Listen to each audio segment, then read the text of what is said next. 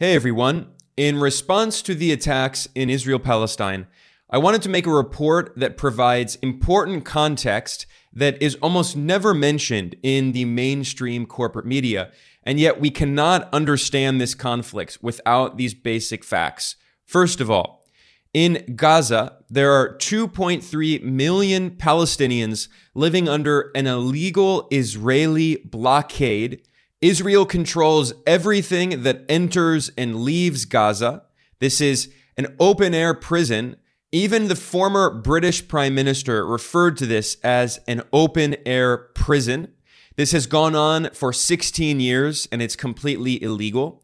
Secondly, according to international law, Palestinians have a legal right to armed resistance. Today, I'm going to look through the letter of the law. I'm going to look at United Nations resolutions that show clearly that Palestinians have a right to armed resistance against Israeli colonialism. And three, Israel is a colonial apartheid regime.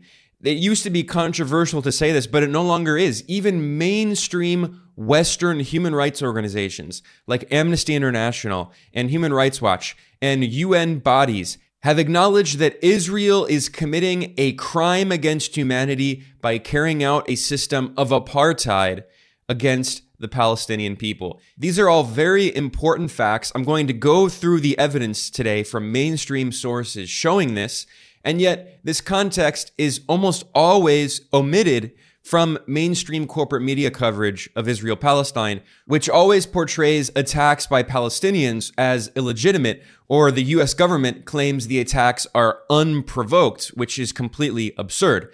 Now, because I'm doing this video on YouTube, and YouTube is notorious for censoring videos about Israel Palestine that criticize Israeli apartheid, I do have to be a little careful with some of the language and the terms I use. Every time I do a video about Israel Palestine, the YouTube algorithm always prevents people from seeing it, really pushes down the numbers. And of course, this very censorial environment prevents me as a journalist from being able to fully explain everything in detail. But here are the basic facts that you should know. First of all, the conflict in Israel Palestine is not about religion.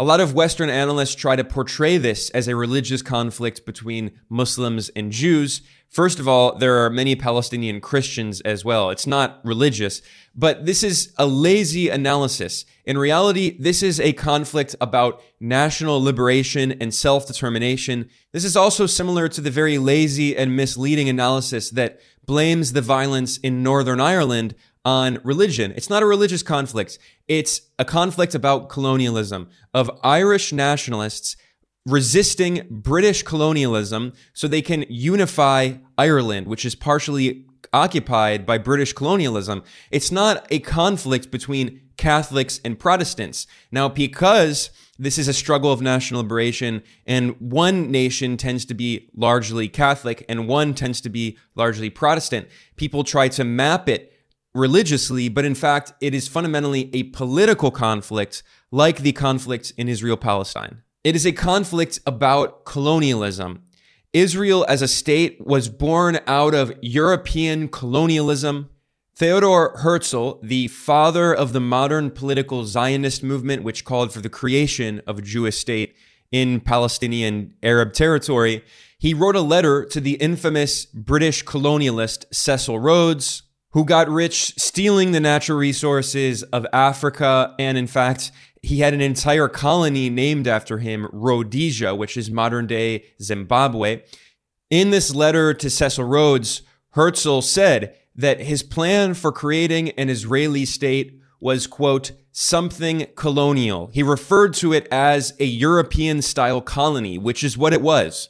And then in 1917, the British Empire issued the Balfour Declaration, in which the British Empire officially endorsed the creation of a European style colonial Jewish state in Palestinian territory. Again, this is at the peak of the British Empire. Israel has always been a colonial project. Then in 1948, militias from the Zionist movement, which sought to create an Israeli state, they ethnically cleansed hundreds of thousands of Palestinians, kicking them off their homelands in what is known as the Nakba. And today there are now millions of Palestinians in the diaspora who do not have the right to go back to their homeland. This led to the creation of an entire United Nations agency called UNRWA, the UN Relief and Works Agency for Palestine Refugees. And today they have 6 million Palestinian refugees registered. Again, they're not able to return to their homeland because of Western backed Israeli colonialism. Then in 1967, Israel occupied the West Bank, which is where still millions of Palestinians today live under an illegal apartheid regime of occupation, military occupation by Israeli forces.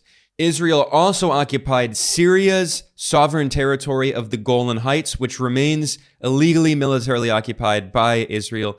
And today we're going to be talking about Gaza. Israel also occupied the Gaza Strip near Egypt, and Israel has maintained a suffocating blockade of Gaza.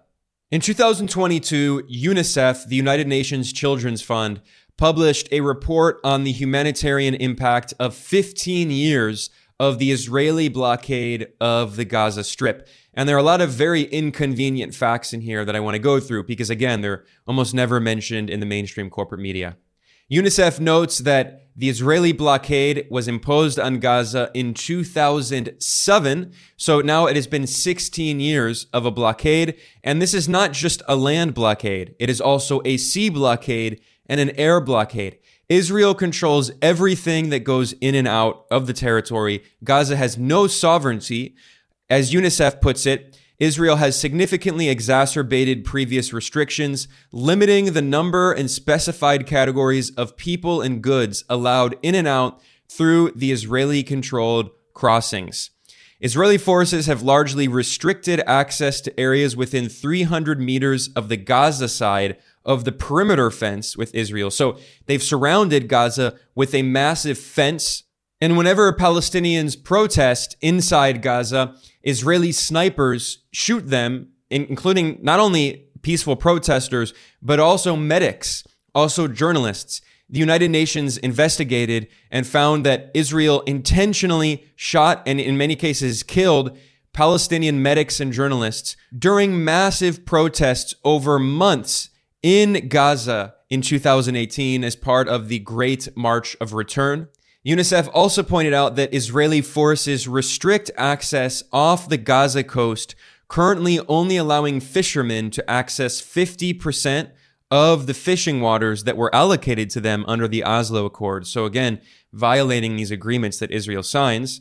Furthermore, the unemployment rate in Gaza is one of the highest in the entire world 46.6%, nearly half of Gazans do not have a job. Among youth, it's even more outrageous. Nearly two thirds, 62.5% of youth in Gaza do not have a job because Israel prevents them from having an economy. 1.3 million out of 2.1 million Palestinians in Gaza, that is 62%, require food assistance and that number, by the way, has increased because the estimate's now around 2.3 million Palestinians. And there's only one power plant in Gaza, and Israel constantly bombs it, destroying it, which means that the only capacity that it can reach is 50% of the electricity demand in Gaza, which means that there are rolling power cuts and they average 11 hours a day. So basically, if you live in Gaza, you only have electricity half the time.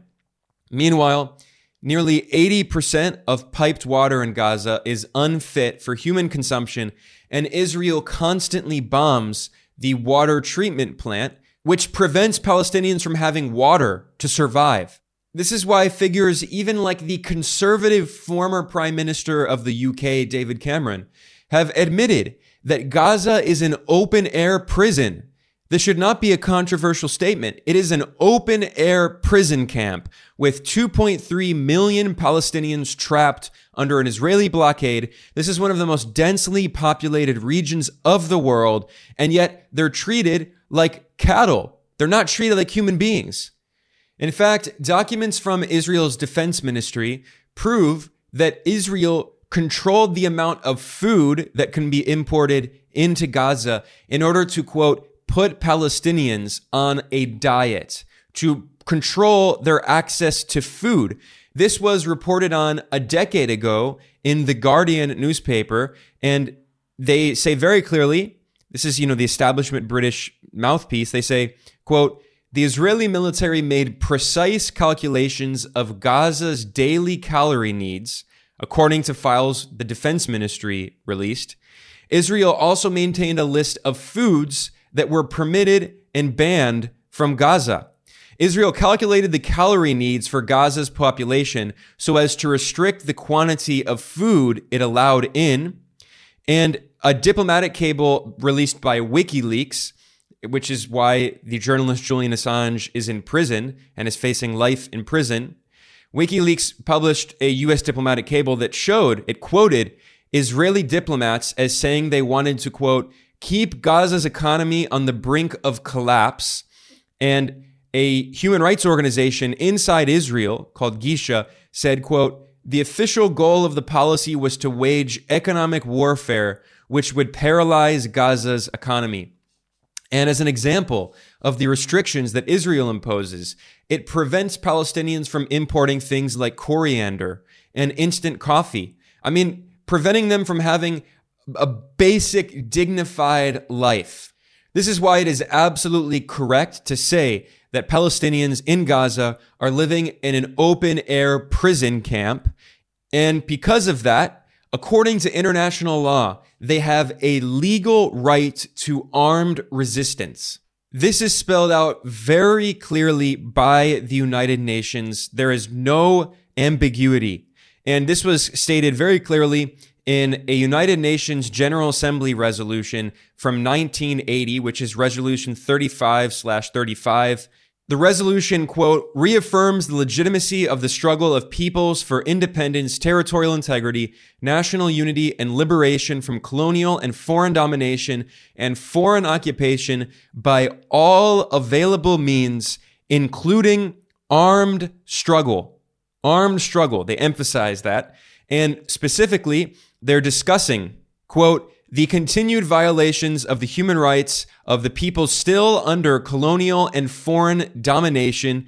And in particular, they mention, quote, the denial to the Palestinian people of their inalienable national rights. So by mentioning the Palestinian people, they're making it very clear.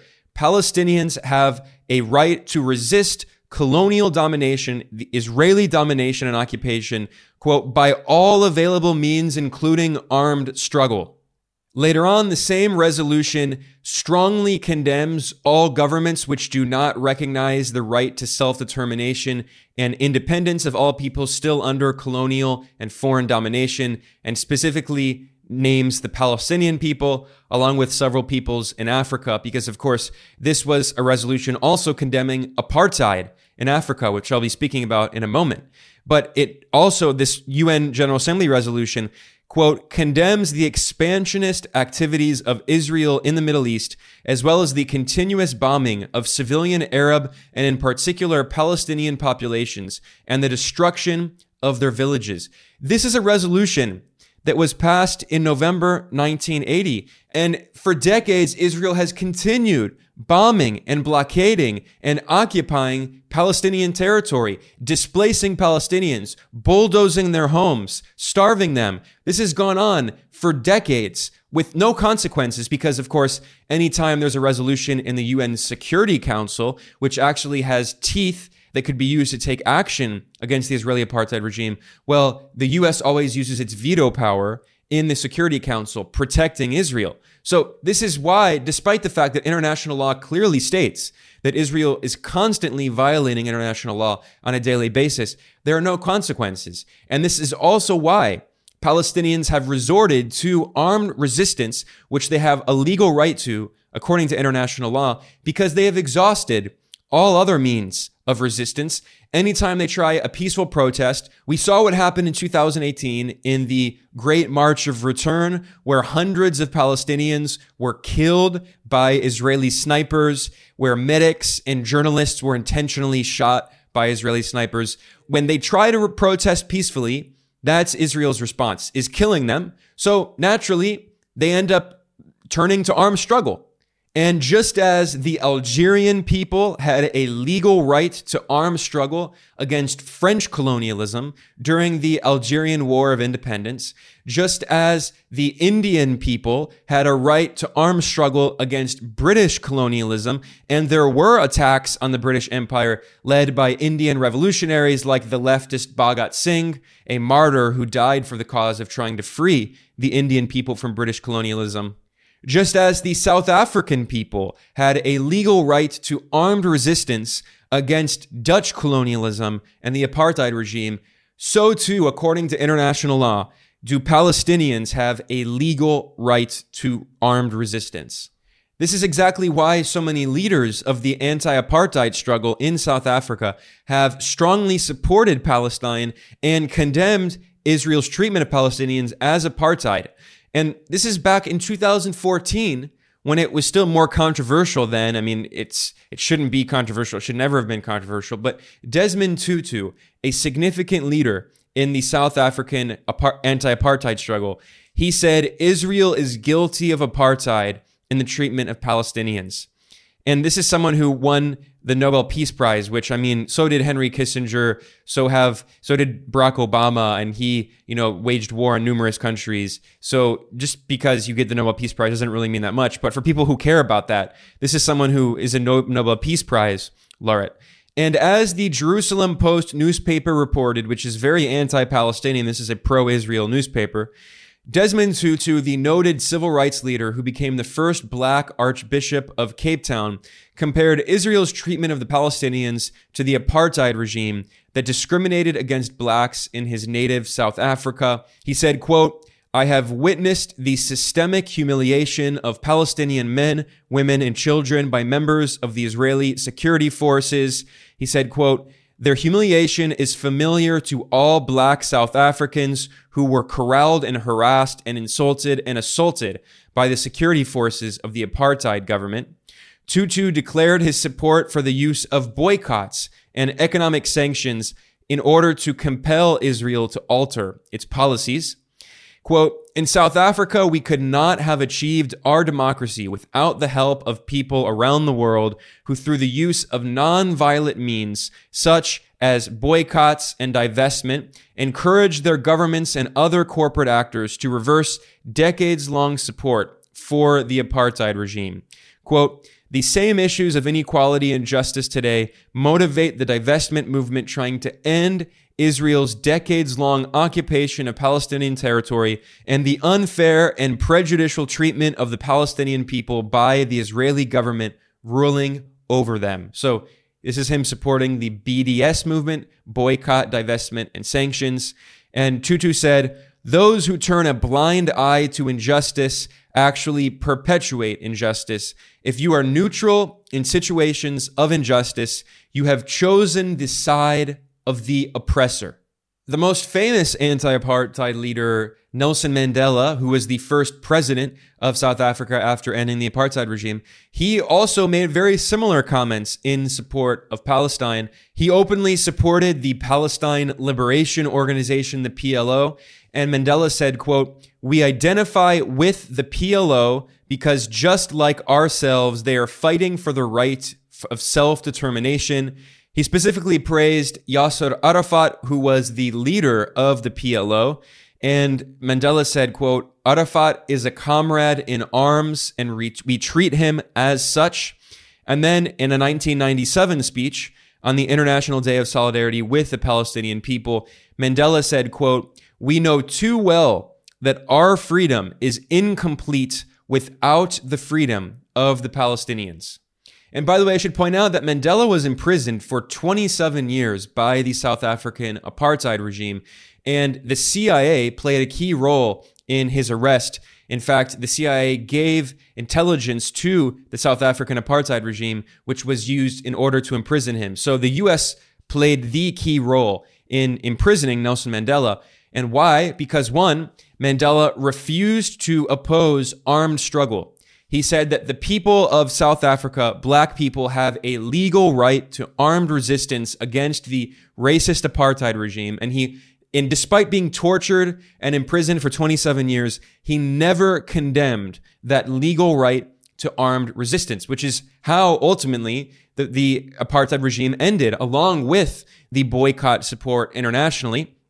And of course, because Nelson Mandela was always very close to the Soviet Union.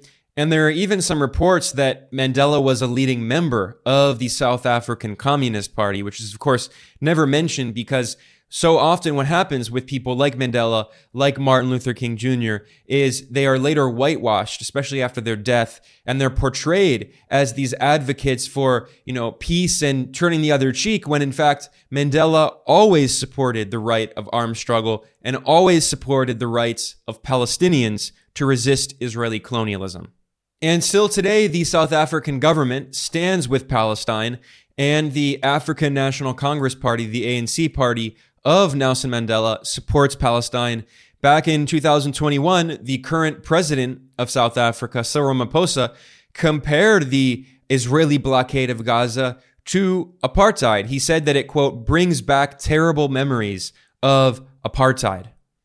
I mean, this has become so uncontroversial at this point that now even mainstream human rights organizations like Amnesty International published a report in 2022 in which it states, quote, Israeli authorities must be held accountable for committing the crime of apartheid against Palestinians. Israel enforces a system of oppression and domination against the Palestinian people. This includes Palestinians living in Israel and the occupied Palestinian territories, as well as displaced refugees in other countries. Amnesty published a lengthy report that details massive seizures of Palestinian land and property, unlawful killings, forcible transfer, drastic movement restrictions, and the denial of nationality and citizenship to Palestinians, which are all components of a system which amounts to apartheid under international law and constitutes a crime against humanity. And Amnesty International called on the International Criminal Court to consider the crime of apartheid in its investigation in the occupied Palestinian territories. Although I should point out that's not going to happen because the ICC, after pressure by Western governments and by Israel, replaced its chief prosecutor with a British prosecutor who immediately dropped the investigations into Israeli atrocities and war crimes in the occupied Palestinian territories. He also stopped the ICC's investigation into war crimes committed by the US military in Afghanistan. So that's the biased International Criminal Court for you.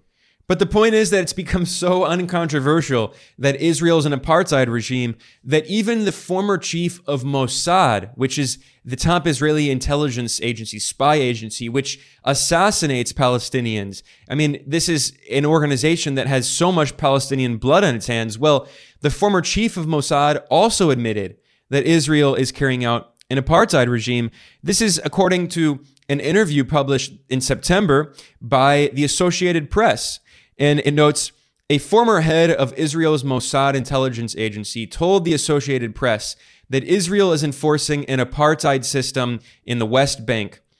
This is incredible because I remember a decade ago as a journalist constantly being smeared, demonized, lied about because I correctly stated that Israel was an apartheid regime carrying out crimes against humanity against the Palestinian people. And yet, at that time, this was seen as a very controversial position. Now it's so uncontroversial that Amnesty International, the former chief of Mossad, and other top Israeli officials have admitted this. So the next step to point out is that, again, according to the letter of international law, Palestinians have a legal right to armed resistance against apartheid, just as South Africans had a legal right to armed resistance against apartheid. But of course, the US government ignores international law, and the Joe Biden White House released a ridiculous statement referring to the attacks by Palestinian forces against Israel as, quote, unprovoked. By definition, they are not unprovoked. I mean, there's no mention of the millions of Palestinian refugees, the d- destruction of their houses, the bulldozing of their houses, the blockade of Gaza, the occupation of the West Bank, the borderline starvation diet that Palestinians are put on, the destruction of farmland so Palestinians cannot feed themselves and their families, the humiliation, the racism, the apartheid. By definition, this is the opposite of unprovoked. These are very much provoked attacks. They are Israel is constantly provoking these attacks. And every single day, Israel kills Palestinians. Every day. This violence in Israel Palestine is not new. Only saying that there's p- violence when Palestinians respond to the Israeli violence is completely misleading. You're, you don't actually care about the violence if you only talk about the violence when Palestinians respond to the constant daily, hourly Israeli violence. And of course, this support for Israeli colonialism and apartheid is completely bipartisan in the United States. It's not just Biden and the Democrats. Donald Trump, the so called populist, he and the Republicans are all entirely on board with the Israeli apartheid regime. And at a campaign rally, so called populist Trump said that Israel needs to very powerfully respond to these attacks by Palestinian forces. He said, quote, it has to be dealt with very powerly. And he said, the U.S. is obviously going to stick with Israel strongly. So Trump's statement was basically indistinguishable from Biden's statement. I mean, they could have been written by the same people because both political parties support these crimes against humanity. And finally, I want to point out another statement from Zelensky, the Western backed leader in Ukraine. And this shows how absurd it is for people who compare Ukraine to Palestine. They are completely different.